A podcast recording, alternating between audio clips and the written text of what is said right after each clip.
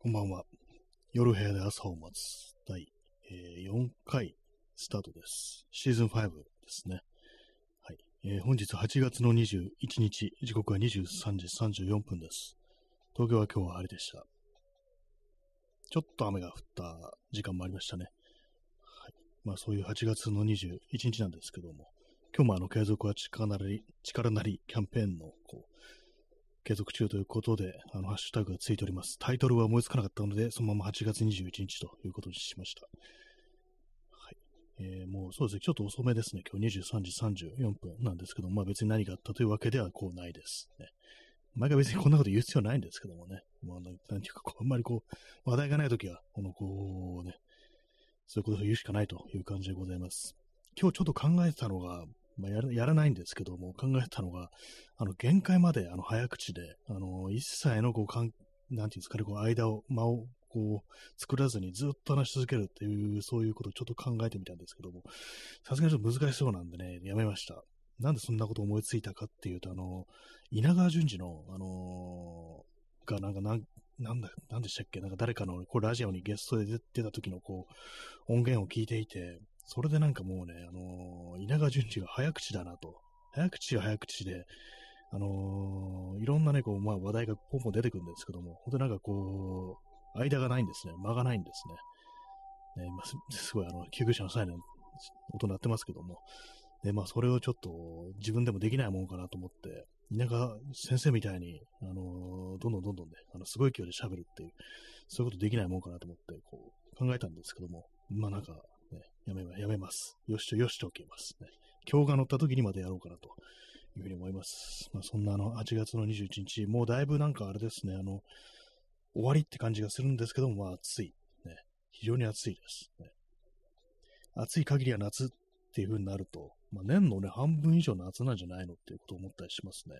たまにね、なんか本当にこんだけ暑いと、なんか冬とかがあったことがなんか想像できないなと思ったりして、で、まあなんかこう、どのぐらいまで、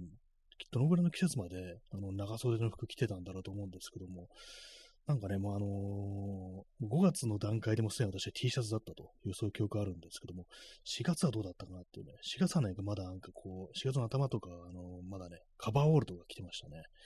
で、まあなんかそう、いろんな、その時に、時期に撮った写真を見て思ったんですけども、結構思い出しますね。あ、そう、この日、ね、この写真撮った時は、なんかちょっとあの暑かったなとか、確かこの時はあの長袖着ていったけれども、暑くて途中で脱いだなっていうね、そういうこと結構ね、思い出しますね。だからもう3月の時点でね、私結構なんかもう暑いっていうふうに思ってたらしいですね。まあ、あの、ジャケットとか着る気候じゃないみたいなね。でもなんかその、あんまり私は長袖のね、あの、春物があんまないんですよ。なんかこう、まあ、カバーオールとかあるもんかもしれないですけども、なんかそう、一枚で着れる長袖の服ってものがあんまなくって、なんかあの、ボタンダウンシャツぐらいしか持ってなくって、それでなんかね、結構困るんですよね、春先っていうのは。まだ T シャツはちょっとみたいな感じなんですけども、で、まあ、T シャツの上になんかジャケット羽織るってなると、それだと少し暑いみたいな感じの微妙な時ですね。まあ、それのもあって、なんかね、こう、もう3月の段階で私はすでに暑いというね、そういうジャッジを、なんかあの気候に対して下していたということが、あの、過去の写真から分かりましたというね、話でございます。はい。ね、まあ、今年はいつからね、あの、長袖を着始めるんでしょうか。ねまあ冬はね、一応寒いというふうなことを私は思ったりするんですけれども、ね、でも年々ね、あれですね、あのーごついアウターみたいなのを着る機会がなくなってる気しますね。なんか割となんか薄手のやつでなんか住んでるっていうね、気がします。なんかね、こう、冬服買うのもったいないぐらいの感じにちょっとなってますね。私、前冬でもマウンテンパーカーとかですからね、まあ普通のスウェットパーカーの上にマウンテンパーカーみたいな感じなんでね、なんかもう服買う意味ないっていうね、感じですね。そういえば今日はあれですね、あの、パーカー着てる人いましたね。あの、暑くないのかなと思いました。で、なんか、なんかパーパーカー着てんなと思って、その人見てたら、なんかあのタクシーをね、こう止めて、こう、乗り込んでいったんで、まあ、結構若い人だったんですけども、ね、まあ、あのー車移動、タクシー移動とかすると、パーカーとか着るようになるのかっていうね、なんかそんな気がしましたね。まあ、あの、外あんま歩かないからね、そう、温度とか、割と気温とかどうでもよくなるのかなっていうね、服装とか、そんなこと思いましたね。まあ、そのようなね、こう、夏の終わりと言いつつ、クソ暑い毎日が続いておりますけども、皆さんいかがでしょうか。まあ、今日は、ね、今日の話題、ね、まあ、今日話題がないから8月21日って、まあ、そのままのこうタイトルにしたんですけども、まあね、まだあれですからね、あのー、継続は力ないキャンペーンが続いてますから、こう毎日毎日やらなければならないと。やらなければならないっておかしいですけども、やるというね、まあ、の強い意志を持って、この私はこの放送を続けているんですけども、さっきちょっとあれですね、なんか、まあ、この放送の機材みたいなのを考え直してみようかなと思って、あのマイクとかのことをちょっと調べたんですけども、まあ、いろんなね、マイクにもなんか沼があるってことで、あの本当高いやつをなんか求めていくと、音質いいやつを求めていくと、本当キリがないみたいな、でもそういうことらしいんですね。で、まあそういうのをいろいろ見ながら、高いな、このマイク、ね、なんかすごいいいと評判だけども、3万円かみたいな、そんなこと思いながら見てたんですけども、ね、まあでも30万とかするマイクもがあるみたいですからね。そういうね、ところからいろいろ見てたんですけども、やっぱなんかちょっとキリがないと思ってね、ちょっとやめました。なんか買うのは。P さん、えー、オーディオマニアへの一歩。ね、そういうとこからね、こう行くんでしょうね。そう、機材、ね、機材しか見ないっていうね、そういうところですよね。なんかそういろいろ調べてから出てきたんですよ。その、なんであのいろんなマイクを使ってんのに音が悪いのかっていうのはそういうことをなんか語ってる人がいて、結局それはあの、部屋の環境が悪いって言ってて、その音が反響するようになってるってことらしいんですよね。なんか部屋になんかね、あんまりこう、物が置いてなかったりすると、その音がね、こう、響いちゃって、それで反響して、まああんまり音質、ね、このまあ、その人も音声の話をしてたんですけども、その音質が良くなくなるっていう風に言ってて、あ、そういえばそうだってね、こと思いましたね。そななんでね、自分はその機材、機材にた、ね、機材を良くしようなんて思ったんだろうと思って、やっぱりね、あの、この間話しましたけども、その、ちょっとブースみたいなのをやっぱ作るべきなんだろうなと。吸音材とかをね、こう周りに置いたりしてっていう、まあ、そういうことにね、あの、気づかされましたね。危ないところでした。なんか結構高いマイクとか見てたんですよ。えーストローさん、えー、出遅れました、ね。ありがとうございます。ね、今日はまあ、まだまだあの、そんなにね、こう、大した話はこうしてないという状態です。ね、マイクね、マイクは本当になんかこう、こだわる人はこだわるっていうか、前になんかその YouTube でいろいろ見てたら、あの、ラッパーの人が、ちょっと名前忘れちゃったんですけども、なんかそういう高いマイクを買いに行くっていうのをやってて、いろんなマイクをこうテストしてたりね、してたんですけども、どうなんですかね、あのね。結構な、難しいところありますよね。その音声のレコーディングみたいのって。割となんかね、その、卓録みたいなのをやってる人の音源とかいろいろ聞くと、それなりになんかね、こうみんな、なんか違うんですよね。多分環境というか機材というか、ね、そのまあ、ボーカルとかって結構なんか、この人ちょっとボーカルの音質が良くないっぽいな、みたいなことを私、ね、この間なんかこういろんな人の適当に聞いてて思ってたんですけども、で、なんかこう、機材とかをね、こう見てみると、まあ、やっぱなんかこれ、やっぱ安いマイクだから、そんな音が良くないのかなと思ったんですけども、ど違うっぽいなっていう、ね、そういう気がしてきましたね。やっぱそう、部屋の環境、ね、録音の環境がちょっと良くないっていうね、そういうことなんじゃないかなと。いうふうに思いましたね。えー、ストロムさん、えー、定番の SM58 で、あの聞いたことありますね、これ。えー、シュ、シュアーっていうんでしたっけ？なんかこれはそう、SM 何とかっていうのが結構、ね、検索して出てきましたね。SM58。そう、定番のやつがいろいろあるんですよね。ちょっと今、サジェスト出てきましたね。SM58 マイクっていう感じで。まあ、やっぱシュアーですね。ね、あの有名なこうマイクのこうメーカーらしいですけども、出てきましたね。SM58。これ12,474円ですね。まあ、細かいこと言いますと、あのサウンド発生。そうなんですね。これダイナミックマイクというやつらしく、ね、見た目ね、なんかこう、そんなに普通のね、あのマイダイナミックマイクっていう感じですけども、これがなんか定番なんですね。結構ね、なんかこう、その、定番品みたいなものってるのが、このシュアーっていうこうメーカーのあれでこういろいろ出てきたりして、今これ見てると、そのサウンドハウスのね、こう、説明見てると、1966年発売以来、50年以上のもの間活躍し続けている大定番マイクです。なんかすごいですね。そんなに昔から変わらないんですね。もう音と耐久性とということで、なんか結構そのライブとかでもね、こう使いやすいというね、ことらしく、そうだったんですね。1万2000ならなんかちょっとね、わかるっていう、まあ感じですね。私今使ってるのが、何だったか、ま、1500円ぐらいのなんかやつなんですけども、これもなんかあの、ハードオフでこう買ったやつで、ちょっとあの、どこのメーカーか忘れたんですけども、まあ、非常に安い、まあ、よくあるやつっていう感じで、ね、まあ、使ってるんですけど、まあ、そんなにまあ、あの、特に、あのよくわからないっていう感じで、いいマイクをね、そもそも使ったことないんで、よくわからないんですけども、ね、ダイナミックマイク。私結構あの気になるのが、あの、やっぱノイズが割となんかこう気になったりして、まあ、このパソコンで録音するときとか結構そのノイズリダクションをかけてるんですよね。それもあったりして、で、なんかいいマイクを使うともしかしてライ、ね、ノイズもなんか乗らないのかなみたいなこと思ってるんですけども、結構ね、あの、サーっていうのがホワイトノイズですかね。ああいうのがなんか割と乗るんですね、今使ってるやつだと。前に使ってたあの USB のコンデンサマイクでもそれなりにこう拾ってたんですけども、まあなんなんでかわからないんですけども、ね、なんかいいやつをこう使えば、ね、こういうノイズもなくなるのかなとと思いつつも、やっぱりあれかなっていうね、そう環境みたいなものも大事なのかなっていうことをちょっと思ったりしつつ、まあ全部、全部ですかね。ほんとなんかこう、ブースみたいのを作って、ね、そう吸音材をなんか周りにこう貼ってっていうね、感じすると、こう、いいのかもしれないですね。ストロムさん、えー、あまり音質が良いと核戦争後の世界っぽさが、あ、そうですね、それ忘れてました。大事なところですね。あんまりね、そうクリアに聞こえすぎると、ね、なんかおかしいぞって、逆になんでこんな綺麗な音なんだみたいなね、ちょっと味わいみたいなもの多分なくなると思うんですよ。ね、私前にあの、ポッドキャストとかでなんかね、こう、初めと終わりの挨拶だけ、あの、すごいね、ガビガビのなんかノイズを乗っけて、なんか昔のなんかラジオみたいな、なんかそういう感じのね、こう演出みたいなのをしてましたけども、確かになんかその感じでいくっていうのは面白いですね。あえてなんかそういう感じの、もう、もう昔のね、こう放送ですよみたいなのを出していくっていう、それは結構いいかもしれないですね。まあ、マイクとかね、なんかそういろいろこう、ヴィンテージとか、オールドとかなんかそういうの検索してみると、結構ね、昔の古いマイクとかが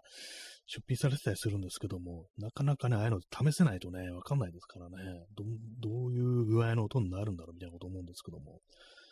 結構あのー、あれですよね、今、あの、ダイナミックマイクだとか、コンデンサマイクとか言いましたけども、それより前のなんかの、なんだったかな、リボンマイクだったかなんだか、そういうのがあって、まあ、それ本当なんか戦前とかぐらいの、なんかそういう放送で使われたマイクみたいなのがあるらしいんですよね。なんかそれで昔っぽい音楽をやる人はそういうのを使ったりするなんて話を聞いたことがあるんですけども、ね、まあ、そこまで、ね、ど、どうやったら手に入るのかわかんないですけども、ね、多分結構まあ貴重なんでしょうね、ああいうのもね。まあ、確かに、そう、音がね、こうあんまり良くてもダメってね、微妙なところですね、本当にね。えー、コーヒーを飲みます。アイスコーヒーですね。水出しコーヒーは今日作ってないです。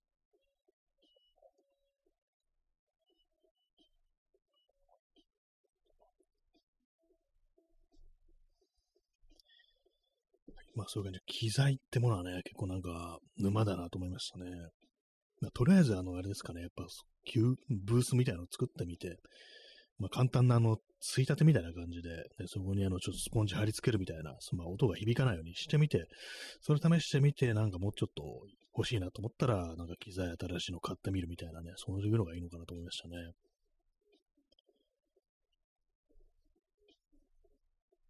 まあ、なんかね、ちょっと難しいですよね、なんかね。卓録とかやってる人って、ね、どうしてるんですかね、どんな関係を取ってるのかって、ちょっと今更ながら、こう、気になるんですけども、私の友人とかでもね、そういう感じで音楽やってるね、こう、友達いますけども、なんかちょっと聞いてみたいようなね、ところですね。ていかなる環境で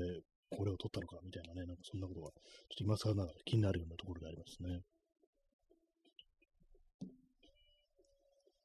はい、今なんかあのー、このね、放送をやっているというか、あの、机の上のダイソーのですね、マウスパッドみたいなのが置いてあるんですけども、マウスパッドとかなんかあの、デスクマットみたいなやつですね、大きいやつですね。そこになんかちょっと、何かがこうこぼれてたんで、あの、拭いてるところです。はい。まあ、そんなこと言われてもって感じですけども、まあ、そういうな感じの8月21日ですけどもね、はい。まあ結構、その機材云々って本当難しいですよね。なんか行き詰まると、なんか新しいね、何かを買えば、なんかうまくいくんじゃないかっていうことを結構ね、思ってしまいがちなんですけども、まあ、特にね、こう前も話しましたけども、あのカメラとかそうですよね。なんかこうあんまりやる気ないなと思うとなんか新しいものを買ってみたくなるみたいな、ね、ことを考えたりして、なんかメーカーとかをね、違うものに変えるっていうね、まあこれあのカメラだとちょっとめんどくさいですからね。レンズとかもね、なんかいろいろ変えなきゃいけないっていうか、そういう感じなんでね、かなりその乗り換えるっていうのがこう、めんどくさいものであるんですけども、なんかね、そういう風な気持ちになってしまうことがあるんですけども、今のところあの、我慢、我慢してますね。やっぱなんかそんなね、こう、あちこちね、こう手を出してみても、自分のなんかそのモチベーションみたいなのがそんなにアップするわけじゃないぞみたいなことはね、やっぱ思うんで。前にあの、その、昨日、あれですね、そのライカのカメラってものをなんかね、あの、買う気もないのにベッタベタベッタベタ触ってみたいなんてことあったんですけども、やっぱりね、なんかあの、非常に高いカメラですから、そういう高いカメラを買ったら、なんかやる気って出てくるのかなみたいなことってね、こんないいの買ったんだから、ね、まあ、それすごくよいい、画質もいいしみたいな感じですごく使い、伝え、使いたくなって、で、まあね、なんかこう熱心に、まあそういう写真を撮るということをすんのかなと思ったんですけども、これはたまたまね、読んだなんかそういうライカを買いましたっていう、こう、ノートの記事で、あのー、あまりのね、その高さに、あのー、毛をされてしまって、あんま写真撮れなくなったというか、なんかいい写真も撮れなくなったっていうふうに書いてる人いて、あ、そうなんだ。そういうこともあるんだと思いましたね。ちょっとその、もののなんか高さとか、その性能の良さみたいなものに逆になんか圧倒されてしまい、いい写真が撮れなくなったなんていうね、はっきり書いてる人いて、ああ、そういうこともあるのね、なんていうね、ふうに思って、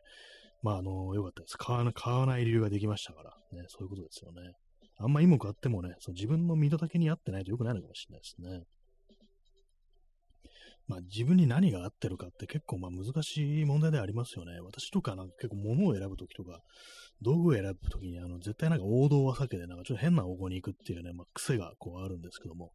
いろんな機材でもね、これは定番ってね、いうのが書いてあると、いや、やめておこうみたいなこう気分にこう、私がなるタイプなんですけども、で、まあそれもなんかね、本当になんかいかがなものかみたいなことをちょっと思ったりしますね。本当カメラとかでもね、素直になんかニコンとかね、キャノンとか使ってりゃよかったのかみたいなこと思ったりして、ね、今あのソニーっていう、なんかまああの、非常にま売れてるやつを使ってますけども、ね、なんかこう、あれですよね。たくさんの人が持ってるものっていうのはやっぱあの間違いないのかなみたいな思うときあるんですけど、やっぱりその気持ちの上でなんかちょっとあの、なんていうか、こう、まず満足できないみたいなそういうのがあるんですよね。こう、ギターとかもね、なんか楽器とかもなんかね、あれですよね、ほんとこう、定番みたいなね、これさえ持ってりゃみみたいのをなんかこう、避ける傾向にあって、それでまあちょっと弾きづらいね、やつをなんかこう買ってしまったりこうするんですけども、ね、私が今こう所持してるギター、エレキギターがあの、フェンダージャパンのジャガーっていうね、こう、ギターなんですけども、まああの、使いづらいんですよね。変な音をするっていう感じで、ね、私と同じね、ギターを使ってる、まあこれあの、フェンダージャパンじゃないですけども、USA だと思うんですけども、ギタリストとしては、あの、マーク・リボーっていう人がいて、これあの、トム・ウェイツのバックでギターを弾いてた人なんですけども、まあまあソロ作品とかもあるんですけども、まあ、そのマーク・リボーが、まあ、ジャガーを愛用してるってことで、一回検索してみたんですね。そしたらなんかね、あの、まあ、本人ジャガーというギター気に入ってるというふうな感じなんですけども、ただね、どういう音が出るかと聞かれて、汚い音が出るっていうふうに言ってるんですよね。そうかっていうね、まあ、汚い音。確かにそうかもしんないって私もね、持ってて思います。綺麗な音っていう感じじゃちょっとね、ないような気がするんで、まあ、そこがいいっていうね、ことなのかもしんないですけども、でもね、あの、そういうプロのミュージシャンとか、自分のね、こう、世界を確立してるアーティストが、まあ、そういうことを言うのはともかく、私みたいなね、素人がなんかこう、ね、そういうちょっと変なところをこう狙っていくっていうと、なんかあんまこう、そうなると上達しなくなるのかなみたいなね、ことは思わなくもちょっとないですね。なんかもっとね、弾きやすいものとか選んでたらもう少し上手くなれるのかなみたいなね、ことは思ったりするんですけども。まあでもね、その、満足感みたいなものがね、やっぱ必要ですからね。あと、まあ、見た目がいいかどうかっていうね、これも重要ですかね、道具ってのはね。見た目が気に入ってないとね、やっぱこう、やる気なくしちゃうと思うんですよね。アイスコーヒーを飲みます。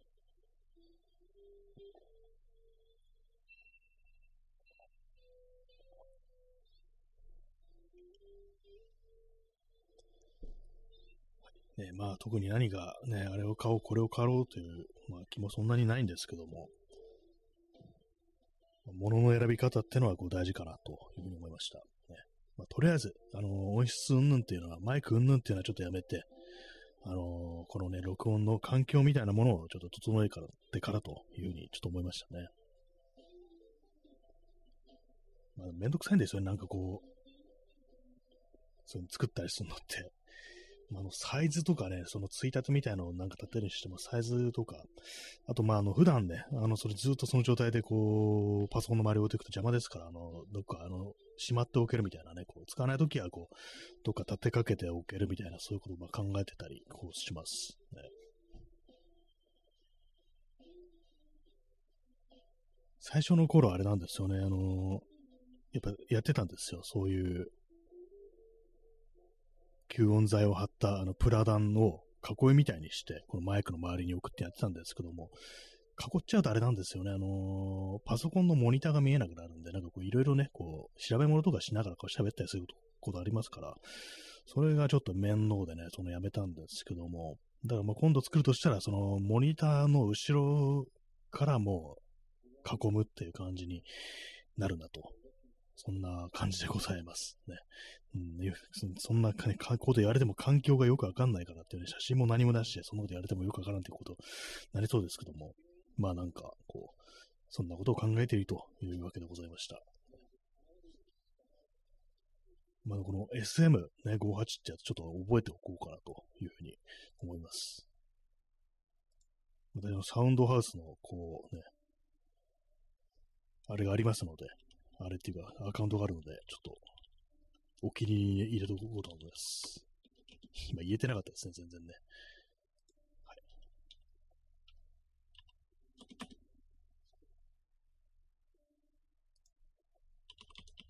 あの、なんか久々にログインするんで、あの、合言葉、合言葉を求められてますね。お気に入りに、はい、追加しました。まあ、あの、サウンドハウスで買ったこと一回しかないですね。私、あのー、Line6 のポットっていうね、これアンプシミュレーターのを買ったんですけども、それに中古で買ったんですけども、それにあのアダプターついてなくって、なんかもうサウンドハウスにしかアダプターが売ってなかったんで、それでまあ、こう買ったんですけども、それ以来何も買ってないですね。あのね、まあ、日常会話です、これはね。えー、23時55分ですね。8月の22日になってしまいます。今年の夏の思い出、出かけたところはないですね、ほんとね。去年も、ちょっと何したか思い出せないですけども、今年のね、こう、7、8月は、ほんとまあどこにも行ってないというか、どこにも行ってないわけじゃないですけども、あんまそう目立ったあれはないですね。あの、ここにね、こう行きましたみたいなやつ。えー、はい、それだけです。毎日毎日こう喋ってると難しいですね、本当にね。なんかこう、あれですね。話すことがないという感じになります。本当に。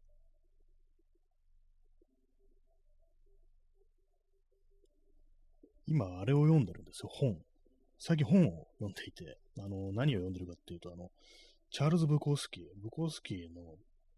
死をポケットに入れてという、これはなんか日記みたいなエッセイみたいな、日記ですね、これ毎日ね、あの、つけてるっぽい、こう、やつなんですけども、あの、まあ、晩年ですね、このブコースキーの90年ぐらいの、まあ、そういうなんか日記みたいなものを読んでます。割に面白いですね、なんかね、こういうのね。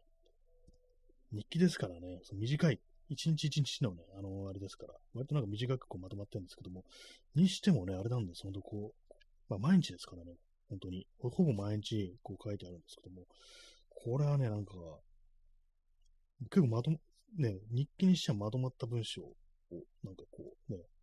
数行とかじゃないですからね、書いてるなと思って、やっぱ作家というものはなんか本当にこう、息をするようにこう文章をこう、書くのかなという感じなんですけども、で、まあ、あの、どういうこと書いてあるかっていうと、まあ、あの、結構、まあ、あの、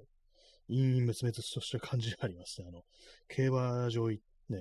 ギャンブル依存症だったのかなって感じなんですけども、結構競馬行った話っていうのをすごくよくしてて、で、なんかね、こう、今日は調子が悪いみたいな、なんかそういうこと書いてあったりして、面白いですね。挿絵があるんですけども、ロバート・クラムっていう人が書いてます。これなんかあの、確か結構有名な人ですよね。ロバート・クラム。何でしたっけ？あの、アメリカンスプレンダーでしたっけ？ちょっとあの、間違ってたすいません。なんかそういう、ね、あの、タイトルで漫画を描いてた人で、私なんかその映画化されたやつを見たんですよね。その、確かあの、ポール・ジアマッティっていうね、こう人が演じてたと思うんですけども、それでね、まあちょっと知ったんですけども、その人がまあこう、挿絵を描いてるという感じですね。こうまあ、ブコスキーあの前も言いましたけど、Mac を使ってたと。その文章を入力するのにコンピューター使ってたんですね。そのまあ Mac にね、こう向かい合ってる、こう、ブコスキーのこう絵がね、こう、表紙にこうあるんですけども。なんか結構ね、イメージ違いますよね。なんかタイプライターでバシバシバシバシやってそうな、なんかそういうね、こう作家という印象がありましたけども、意外にもね、こう、もうお年を召してからね、結構その Mac なんてものを使うようになったっていうね、まあ、結構すごいなと思いましたね。結構イメージとなんか違うなという感じなんですけども、まあ、死をポケットに入れてっていうね、タイトル通り、まあ、晩年のこう、日記ということで、まあ、なかなか面白いですね、これはね。コーヒーを飲みます。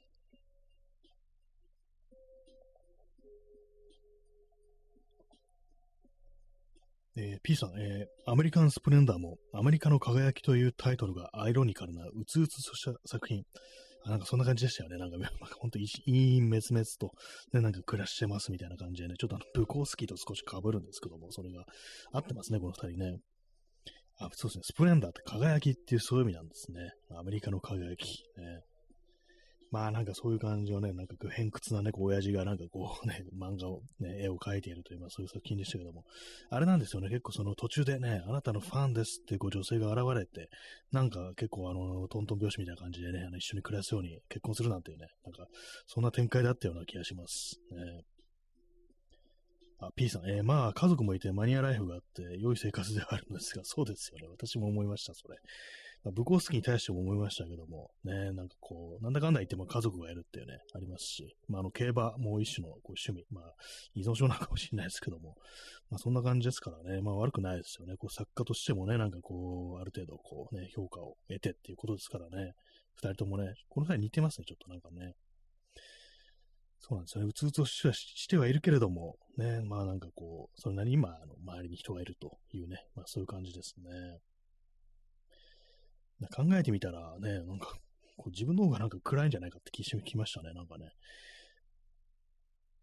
はい。まあ、まあ、の、マニアライフ、マニアライフはそんなないですね。そんなにあの、すごくハマってるってことはないですけども、えー、まあ、こういう感じのね、こう放送を毎日やってる、ある意味、ジャパニーズスプレンダーなのかなっていうね、こういう感じがしてきましたね。ジャパニーズスプレンダーって何でって感じですけども、ね、なんかちょっとね、なんか日本の輝きってちょっとよくわからないね、ちょっと右翼っぽいような感じしてきてしまいますけどもね。まああのね、基本はあの、俺はダサいやつだだからいつでも家にいるよという、まあ、そういう姿勢でお送りしているという感じなんですけどもね。まあ、本当だったらね、本当のラジオ番組みたいに、あのね、曲を流したいところでありますね。えー、ちょっと延長します。あの話すことないんで、あの一瞬30分にしようかなと思ったんですけども、なんかそういう話をしてったらこう出てきそうな気がしてきたんで、あの続けます。えー、ストロムさん、えー、SM57 のコピー品が2700円なんですが、古い AM ラジオみたいな音が出るそうです。あ、これいいですね、なんか。古い AM ラジオ。結構それ私、あの、求めてるところでありますね。ちょっとあの、それは、調べてみます。コピー品が2700円。ね、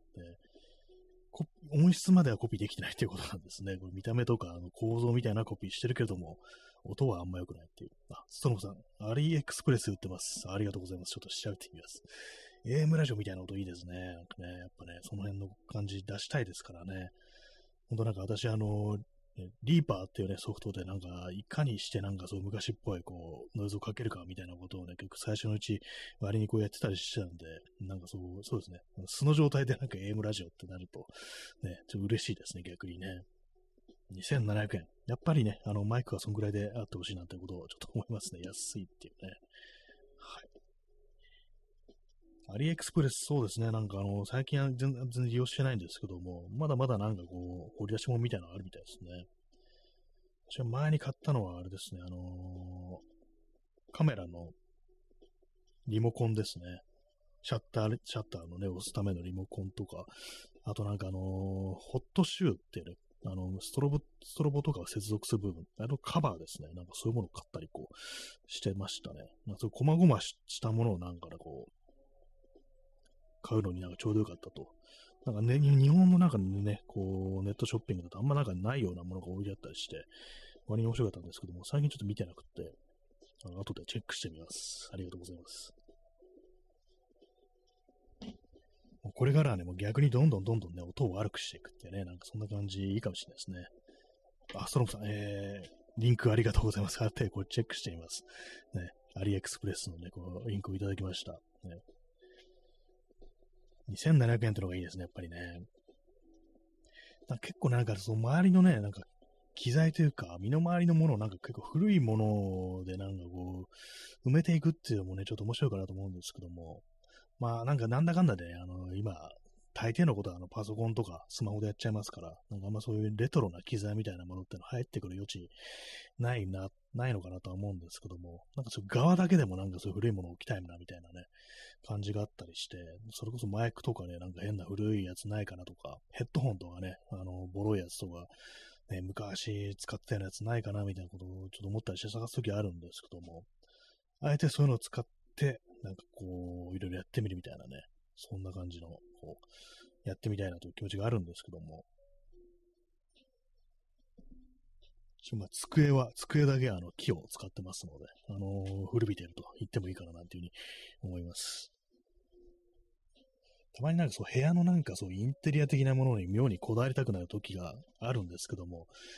ね、なんかやっぱこう、私も DIY でいろいろ作っちゃってるんで、その辺のなんか統一感みたいなものがちょっと難しいんですよね。前に作ったものにこう合わせなきゃいけないっていうのがあるんで、下手なね、ちょっとテイストが違ってくるとなんかおかしなことになるっていうのがこうありますから、まあなんかそういうのもあったりし、なんかすごい変なね、今、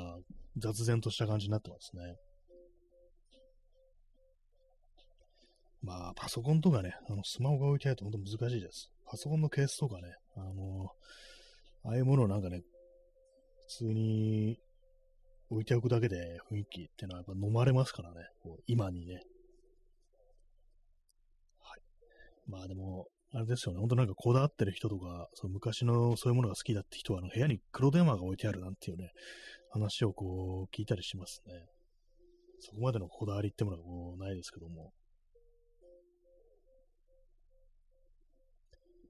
えー、時刻は0時5分ですね。8月の22日ですね。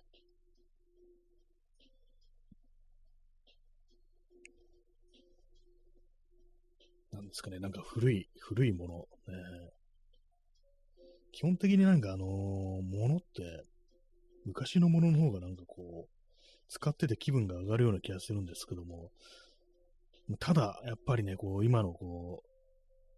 世界には合ってないと。まあ、カメラとかね、あの、フィルムのカメラとかこうありますけども、まあ、あれもね、なんか凝ってる人からするとね、普通にこう、フィルムで未だに撮り付け続けてるんでしょうけども、今はね、ほんと高すぎてね、ちょ無理ですね、なんかね。値段が高すぎるってね、私もなんか前、10年ぐらい前までは、たまに撮ったりしましたけどもね、ちょっと今の値段では無理ですね。そして、え、P さん、ゾロリというなんかこう、全画面の、全画面のギフトいただきましてありがとうございます。なんかお墓でね、なんかこう、肝試しして、なんかお化けがちょっとゾロリと、なんかこうね、歩いてるという、そういうやついただきました。ありがとうございます。ね、一気に777スコアがこう上がりました。ありがとうございます。えー、P さん、百鬼夜行。そうですね、百鬼夜行ですね、これね。今の季節でね、ちょうどいいかもしれないですね。百鬼夜行のね、ギフトいただきましてありがとうございます。ゾロリ、てんてんてんっていうね、なんかいいですね、これね。墓石の周りにこう青いね、人玉がこう、二つ浮かんでいるという感じですけども、えー、まあ、今年は肝試しやらなかったなと思うんですけども、まあ毎年やってないですね、基本的にね。まあでもなんかそういうような感じのなんか怖いところにもね、こう行ってないですね、基本的にね。怖いところってまあ普通行かないと思うんですけども。ね、まあ、ね、たまになんか心霊スポット的なところに行ったらどうなんだろうみたいなことを思ったりして、ちょっとね、検索することあるんですけども、まあなんか東京だとね、なんかこう、そんな面白いことはなさそうだっていうね、感じですね。そしてストロンプさん、えー、涼しいのギフトいただきましてありがとうございます。これは、子供があの扇風機、ね、に向かってあーっと声をこう出してるというね、まあ、この夏の定番ですよね。ありがとうございます。涼しいっていうね、ここのなんかシンプルでこうストレートな感じのね、こうギフト面白いですね。このラジオトーク。ね、夏らしいって感じですけども、かなりこの扇風機の型がだいぶ古いですね。この、あれですよね、こう、指をね、突っ込めるぐらいのなんか荒い、なんかこう、網目っていうね、感じの、昔こんなんでしたよね、なんかね、扇風機っていうのはね。扇風機のプラモデルってなんかありましたよね。タミヤがどっからから出てるってなんか謎でしたけども。まあ謎も何も、あの、まあ要はね、こう、涼めるちっちゃい扇風機ってことなんでしょうけども、ね、なんかありましたね。未だに多分あると思いますよ。なんかね、こうレトロな、こう、感じしますけども、ね。扇風機ね。まあ、扇風機もね、ちょっと買い替えたいという気持ちあるんですけども、まあ今のやつはまだ壊れてないんで使ってますけども、あの、DC のね、DC モーターの扇風機にしたいなっていう気持ちはありつつもね、あまあ、そのやつ使ってます。AC のね。ちょっとあのー、あれなんですよね。電気代がかさむのと、あと、あれですね。風、風量、風速がなんかちょっと、あの、大雑把な、あの、変更しかできないということで、ま DC モーターの方がなんか細かいね、ものだけっていうね。えー、P さん、古い形の扇風機、映画の中だけのものの一生、蚊取り線香と同じく。あまあそうです。もう、もはやなんかあんま見ないですね。たまになんかあの、家電量販店とか行くと、割となんか古古い感じの、あの、金属のね、こう、全部金属でできてるようなね、扇風機ありますけども、やっぱなんかちょっと違うんですね。あれちょっとおしゃれすぎるっていう感じで、もっとなんかね、昔の扇風機っていうのはもっとごちゃごちゃしてるっていうね、こう感じで、で、なんかね、こう、ボタン側の四角っていうね、なんかそういう感じになってますよ、確かね。ボタンというかなんかあの、下のね、あの、部分も、土台の部分も、あれですよね、あの、四角くなってるっていうのが私そういう印象なんですけども、本当なんかパチンパチンという音を出すような、あの、四角いスイッチがついてるっていうね、弱中強ぐらいの感じでね、なんならタイマーとかもついてないぐらいの、ね、感じのやつありますからね。映画の中だけのもの、蚊取り線香そうですね。蚊取り線香私使ってないですね。私蚊取り線香じゃなくて、あの、シュッとスプレーして、あの、部屋の中で真ん中ぐらいでスプレーすると、あの、壁にね、なんかその、殺虫成分が付着して、で、まあ、蚊が死ぬっていう、あれを使ってるんで、まあ、蚊取り線香はね、ちょっと、最近全然使ってないですね。まあでもなんか本当になんかこう、蚊がいなくなったような気がします。一時期っていうか昔と比べたらね、暑すぎるのかもしれないですけども、あ、とはまああの、密閉するようになったみたいなね、そういうことかもしれないですね。まあ、蚊取り線香もね、なんかたまにその匂いを嗅ぐとね、なんか、ああ、なんか、あ懐かしいというか、なんというか、夏だな、みたいな気持ちになるんですけども、あれですね、おととい行った、あのー、ギャラリーで、あの蚊取り線香炊かれてましたね。あ、なんか夏の匂いすると思いました。結構あの気分変わりますね。私、お香とかそういうものは全然こう、炊いたりしないんですけども、結構その香りでなんかちょっとトリップするみたいなね、ちょっと気分変えるみたいなことってね、やってもいいのかなって、ちょっとその蚊取り線香とかをね、の匂いを嗅ぐとちょっと思いますね。割になんかね、こう、気分ね、持ってかれますよね。香りっていうものにはね。そこそ海行った時のあの、ひや、サンオイルか。サンオイルみたいなああいう匂いってね、あれ嗅ぐと、なんか、あ、海来てるみたいな感じになりますからね。まあ、お香ね、お香ってどういう種類があるのか、ちょっとよくわかんないんですけども、前になんかお土産で、バリ島のお土産で、なんかお香をもらったことがあって、その時はなんかちょっとね、あの、まあ、もらったしってことで炊いてたりしたんですけども、まあ、なんか、あのー、外国のものだけあって、あんまそんな自分なんかピンとこなかったんですよね。なんかもうちょっとなんかあのー、ね、自分のなんか過去よくこの匂い嗅いでたな、みたいな、そういう匂い。なんか、そういう香りの、なんかお行動があればいいな、っていうふうに思います。なんか、大雑把なこと言ってますけども、ね、自分で何の匂いだか分かってないっていうね、そういうことありますからね。は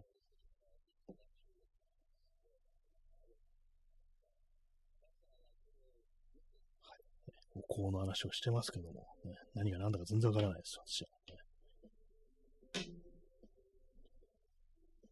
今ちょっとあのー、手で喋りながら、あの、磁石をね、ちょっと持て遊んでますので、たまになんか変な音がすると思うんですけども。なんで磁石結構強力な磁石が今ね、あの一対あるんですけども、なんでこれ買ったかっていうと、これあの、バッグ、あの、先月買ったね、あの、バラッチプロってバカでかいバッグに使おうと思ったんですよ。磁石をどう使うかっていうと、まあ、要はね、あのー、あれですね、バッグの内側と外側にその磁石を対になる形でこう仕込んで、なんかこう挟む形で、何か、なんていうんですかね、こう、マグネットで、そのポーチみたいのを保持できないかというね、なんかちょっと大雑把なね、ことを考えたんですけども、やっぱあの、あれですね、あの、バッグのね、生地、結構厚めでできてますから、コーデュラナイロンと、あとまあターポリンっていうのかな、それでまあできてるんで、まあちょっと厚めなんですよね。挟むとやっぱりね、あの、磁力がね、あの、足りなくって、落っこっちゃうってことがあって、まあ、それであの、断念しました。多分、ネオジウム磁石とか使えばできるのかもしれないんですけども、ちょっとあのね、そんなたくさん使えないんで高いんで、そうなると、やめたという感じです。はい。座り直します。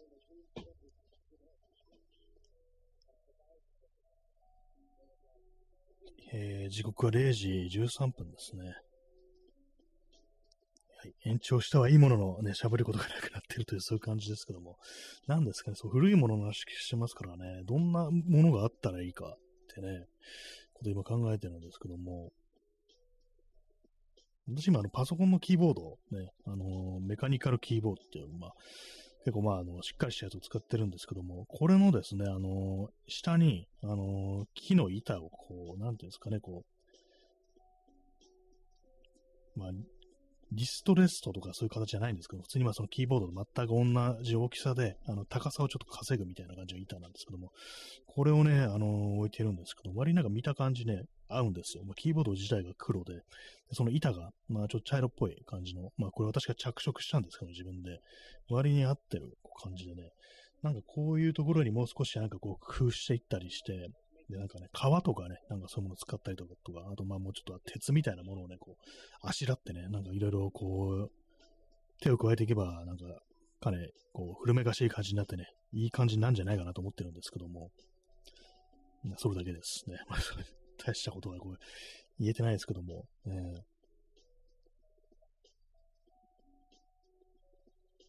なんですかね、こう部屋をいい感じにするっていうのは、まあ、いろいろ考えたり、こう、割にするんですけども、結構大変なんですよね、やっぱりね、こう、大掛かりなものを作らないと、その雰囲気がね、やっぱ統一できないっていうのがこう、あったりして、一番まあこうネックになるのが、やっぱりあれですかね、こう、パソコン類と、布団ですね。布団、布団はちょっとどうしようもないんですけども。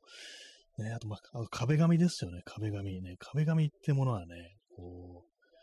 う、難しいですよね。このでね、全部、ね、印象がなんか、それしかないですから、その今のなんか一般のなんかね、こう、住宅みたいな感じになっちゃいますからね、壁紙いじるのってあれですから、なんかね、上からなんか貼れるようなやつはあるのかもしれないですけども、ちょっとなんか面倒だみたいな感じで、それやってないです。はい。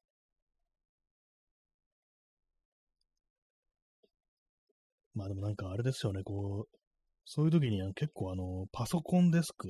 いろんな人のパソコンデスクみたいなね、こう画像を集めたようなね、そういうなんかね、まとめ記事みたいなのも読んだり、見たりするんですけども、やっぱりね、こうパソコン周りってのはね、なんかどうにもあれですね、こう、難しいみたいで、やっぱりみんななんかあれです、ほんとこう、似たような感じになるっていうか、まあこれあの、美意識の問題なのかもしれないですけども、結構何ですかね、なんかとりあえずピカピカピカピカ光らせておくみたいなね、こう昨今のあれですよ、ほんとゲーミング何度かみたいな、全部そういう感じで、まあまあ見てて面白くないっていうのが終わったりするんで、難しいですよね。そういうね、デジタルものとなんかこう、その昔っぽいものってものをなんか両立させるっていうのはかなり難しいなっていうことは本当なんかいつもこう思いますね。で、まあ諦めるという感じになるんですけども。まあでもね、なんかこういろいろこう身の回りにね、あのー、自分の納得いかないものとか、あの、ダサいものとか、そういうものがあるよりはなんかこうね、あのー、美しいものとかね、こう好きなものが置いてある方がいいには決まってるんですけども、なかなかこう難しいところでありますよね。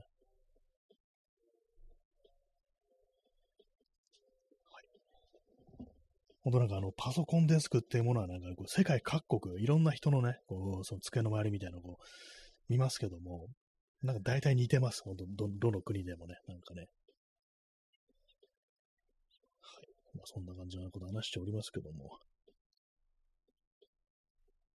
こう喋りながらね、なんか他に何かこう、ないかなと、喋ることがないかなと思ってるんですけど、全然こう、出てこないですね。あまあの、またあの、すいません、時事ネタになってしまうんですけども、あれなんかこう、あったみたいですね。あの、ちょっと前のあの、韓国の DJ が、あの、セクハラというか、あの、痴漢されたっていう、あれで実際もその触ったという人物2名が、あの、出頭したみたいなね、こう、ことがありまったみたいですね。さっきこう、たまたまニュースの流れてきてみたんですけども、でもそういうことらしいです。え、P さん、え、パソコンデスク、PC だけは怒って壊さないようにしたい。あそうですね。パソコンだけはね、ちょっと壊れると大変ですからね、あれはね、本当なんて、どうしたらいいんですかね。なんかあの、金網みたいなのに覆われてるみたいなね、下手なことで手を出せないみたいなね、感じですけども。あれですね、なんか、そういうデスクトップの方がなんか壊しにくい感じしますね。まあ、そんな壊すの大変ですけども、ね、机の下に置いてあると、なんかあの、そんなパッと手が出るもんじゃないですから。あれですよ、なんかスマホとかってぶん投げたくなりますよね、あれね。なんかね、手に持ってますからね、本当にね。逆になんかデスクトップはでかくって、あの、机の下とか、まあ人によっては机の上とかありったりしますけども、あれをどうにかしようっていうのは相当な風にならないと、こう、ならないんでね、大丈夫だと思います。ね、ノート、ノートとかはちょっとね、変なことになるかもしれないですね。あの、カッとなった時にね。まあ、やったことないですけども、そういうことはね。えー、P さん、キーボードクラッシャーにならないためのそうですね。キーボードがね、あれになってしまったらって感じですね。キーボードもね、そうですね、手頃ですからね、手軽になんかぶっ壊せますからなんかね、やってしまいたくなるという気持ちはちょっとわかりますけども、ねキーボード、ね高いキーボード。私のやつ、中古なんで安いですけども、2000円いくらとかやつですけども、まあでも、あの、定価で買ったらまあまあするっていうやつですね。なんですかね、何をこう、破壊すればいいんでしょうか？ね。イライラした時って何にぶつけりゃいいんですかね？怒って。ね。難しいですよね、なんかね。初めからなんかこう、これ、こういうふうに、ね、こうやってくださいみたいな、それこそサンドバッグとかね、こう吊るしておいてても、なんか違うと思うんですよね。もう少しなんかこう、サンドバッグ叩いちゃうと健康的ですからね。なんかそういう時って多分ね、あの破滅みたいなものをね、一種求めてると思うんで、だからこう、だあえてこう大事なものをやってしまうみたいなことって多分あると思うんですよ。だからね、なんかこう、難しいですね。もう防げないのかもしれないです、そういうのはね。なんか他のものに、ね、こう、代替で、代償行為として、なんかこう、何か他の何かをに手を出すんじゃなくて、そもそもそういうふうな気持ちにならないようにするというね、まあそういうことしかあの対処法はないのかなというふうに思いました。えー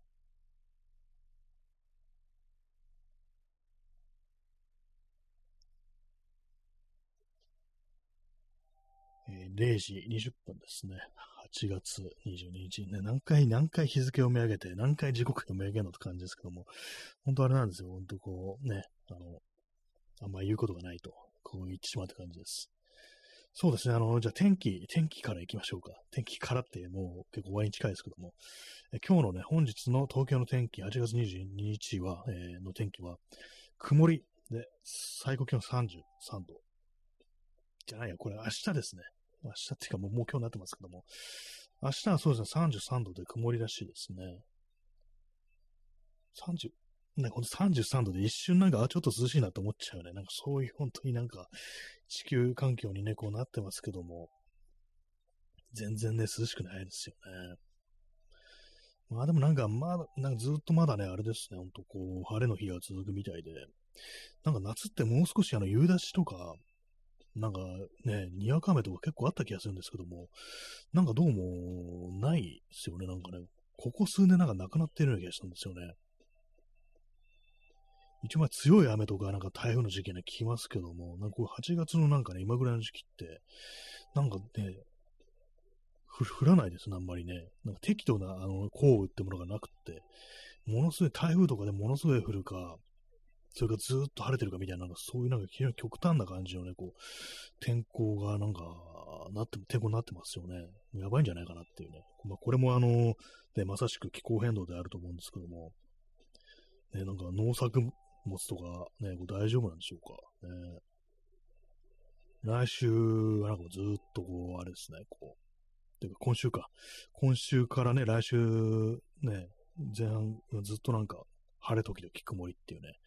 なんかそういう雑な天気予報してるなって思っちゃうんですけど、まあそうなんでしょうね。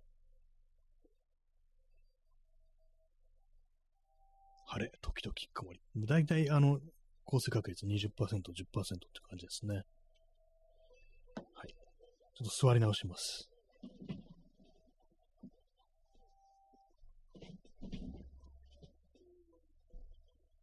ちょっとあのマイクの位置を調整します。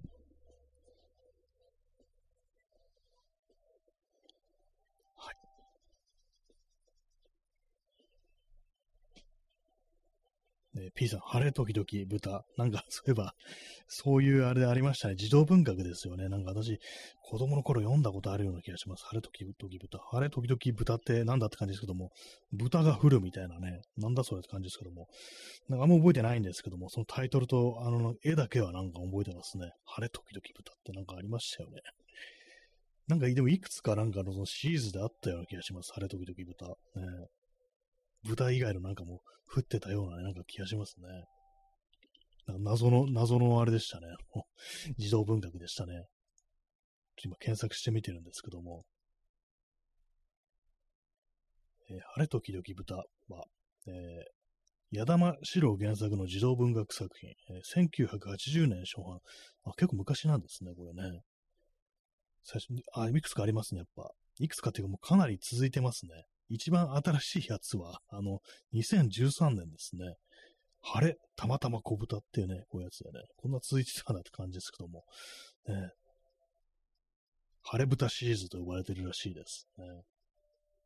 一作目が晴れ時々豚で、え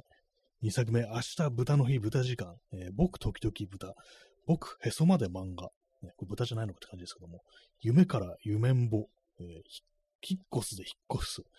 晴れ時々タコ、晴れ時々あはは、晴れ時々天の弱、晴れたまたま小豚というね、なんかことらしいですね。なんかね、続いてたんですね。豚じゃなくなってるってあれですけども、あれなんですね、基本的にまああのね、あの人間のあの男の子があの主人公っていうことらしいですね。主人公のね、男の子、畠山則康。友達から10円安というあだ名で呼ばれているっていうね。なんかそういえばなんかあった気がするな、そんなね、こと、ちょっとうっすらあの記憶が蘇ってきました。10円安って、ね、なんか覚えてますね。しかもあの、アニメ映画化されてるんですね。これ、1988年にアニメ映画化されてるっていうね。なんか不思議ですね。しかも、あれですね、これ。えテレビアニメっていう項目があるんですけども、これは映画なのかな？それともあのー、普通にあの、毎週やってるようなアニメだったのちょっとわかんないですけども、あ、普通にあれありますね。1997年に、あのー、アニメ化されてて、全61回と、ね、なんか結構長い、感じやってましたね。そうだったんですね。知りませんでした。これね。なんか不思議ですね。なんかこう、児童文学がなんかアニメ化されるって、こう、ね、あれですけども、あんまこう、まあ昔ありましたけども、今はなんか最近、そういう話ってあんま聞かないですよね。なんか、最近は子供が見るアニメって何やってんだか全然わかんないですね、もはやね。な、あるのかなぐらいの感じになってます、ね。ないんじゃないのっていう。まああるんでしょうけどもね。まあ、子供がいないとちょっとこの辺のよくわかんなくなってきますけどもね。えー、0時26分です。残り7分ぐらい、ど、どう乗り切るかって今ちょっと思ってるんですけど、本当なんか、ね、あの、話題が今日ないですね。なんかね、困りましたね。たまにあるんですよね。なんかそんなにテンションが低いわけじゃないけれども、話題がないっていうね、そういうことありますからね。まあ、そういう時って多分一日のうちに、なんかあんま何も考えてないっていうね、そういう時なんでしょうね。あ、そう、さっき、あの、そう、時事の話って言って、あの、そうです。あのね、あの、DJ に痴漢した話で、なんかその、ね、まあ、犯人というか、こう、触ったこう人物が、あのなんか、ね、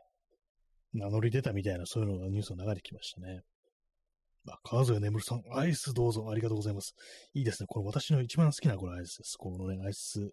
ガリガリ君的なね、こう、ソーダ味のやつですね。一番私のこう、やっぱ夏はね、これに限りますね。こういうやつか、あとはまああれですよ、サクレレモンとかね。ああいうのが一番いいんですね。アイスクリームよりも、なんかこう、アイスキャンディーっていうね、なんかそういうなかき氷とか、あの手のやつがやっぱりこう、いいですよね。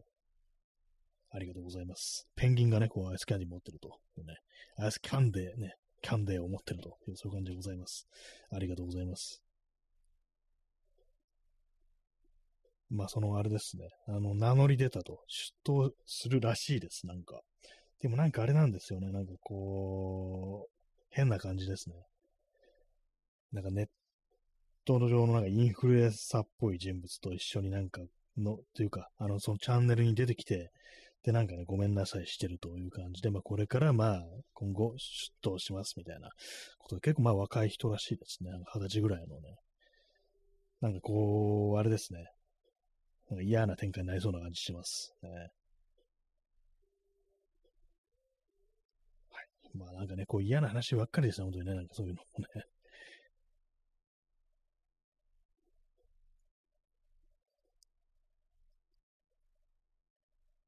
本格的に今日はなんか話題が来ないですね。普通に、普通に黙っちゃうみたいな感じ、こうなってますけども、ね、なんか本当、朝とかね、こう昼間のうちって割となんかね、今日は何を喋ろうかなみたいなこと考えたりするんですけども、で、なんか割に思いついたりしてるんですけども、なんか夜になるとね、なんかあれなんですよ、ちょっと冷静になっちゃうみたいな感じで、まあ、普通逆だと思うんですけども、朝ね、元気なくて夜なんかね、こうテンション上がるみたいな感じだと思うんですけど、私はなんか、その手のなんかこと考えてると、逆でなんか昼、日中のうちの方が、よし、今日はこれでいくかみたいな感じで思ったりして、なんか頭の中でぐるぐるぐるぐる考えたりするんですけども、実際この時間になっていざ始めるってなると、ちょっとなんかね、ああ、なんかこの話は無理っぽいなとか、ね、このネタはちょっと無理っぽいなみたいな感じのテンションに、ね、シュッとなんか冷静になってね、こう、やめてしまうっていうのが結構ありますね。難しいところです、本当にね。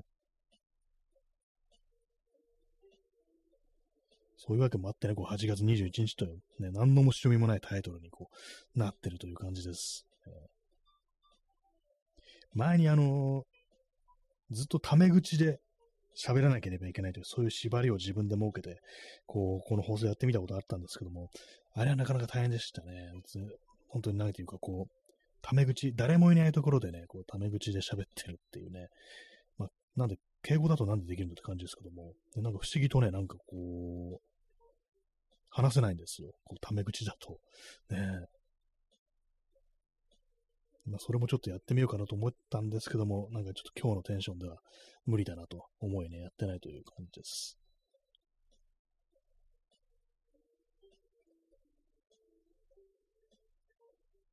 なんかあれなんですよ、さっきからね、あのちょっと耳が痒くて、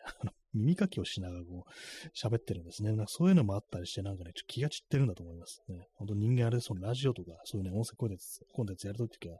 他のね、ことしちゃダメですね。やっぱりね、喋ることに集中しないとってね。聞いてる方はながらでもいいですけども、喋る方はね、ながらはダメだってね、そういうこと思いますね。まあ、せいぜいその飲み物を飲むぐらいです、本当あとなんか前もね、同じ話ですいません、何回もしますけども、結構なんか他の人の放送とか聞いてて、タバコを吸いながらね、あの放送してる人って結構いるんですけども、どうもね、私ああいうので、こう、タバコのね、要はふかしてる、こう、音、ってね、あの結構長い人いるんですよ、その吸い込むのが。なんかこれタイマー吸ってんのかなみたいなことをね、どうしてもなんかこうイメージ的に思ってしまってね。なんかあのー、タバコと比べてなんか大麻って、なんかこう、まあ、映画とかで見る印象ですけども、なんか思いっきりなんかこう吸い込んで、キープして、なんかあの、ふーってなんかゆっくりと息を吐くみたいなね、なんかこう、そういう、なんかこう、のね、フィクションからね、得た知識というか、なんかこう印象ですけども、そういうのがあるんでね、なんかこの人、下手したらこれ、なんか吸ってんのかみたいなこと思うときあるんですけども、まあ、タバコなんでしょうね。タバコ、ね、タバコってそんなにあの、ね、こう、長めになんかこう、って感じで吸うんですかね。なんか私の周りのそのタバコをね、ヘビースモーカーの友人たちを見てると、割になんか世話しない感じだったようなこう気がするんですよ。ね、まあ、それ人それぞれの癖みたいなものがあるかもしれないですけども、え、まあ、今度かあれですね、あのー、ちょっと、話がね、こう、持たな、間が持たなくなったら、あの、タバコ吸ってる手で、あの、そういうね、音だけ入れておこうかなっていうね、ってな感じでね、言っていこうかなっていうふうにちょっと思いました。ね、無理があるぞって感じですけども。ね、まあ、ちょっと明日はなんかもう少しあの話すことというものをね、こう考えて一日過ごしたいと思います。ね、ちょっとネタをなんかね、なるべく探していく感じでなんかこうやりと、やると思いますね。えー、P さん、えー、お酒、世話しなく飲んで割り酔い。ああ、そうですね、ほんとね。私も結構酒とかね、こうそう飲み物ってなんかググググいっちゃうタイプなんで、ちょっとね、そういうのやりがちですね、本当にね。ゆったりとね、こう、行きたいものですね、本当にね。世話しないとね、あのー、もったいないですからね、やっぱりね、味わえないとね、いけません、ほんと。ね、まあそういう感じで、あの、本日はなんか、ちょっとあんまりね、こう、ちょっと話すことなかった感じでね、こう、聞いてて困っちゃうかみたいな感じだったような気もしますけども、まあ明日もやります。それでは、さようなら。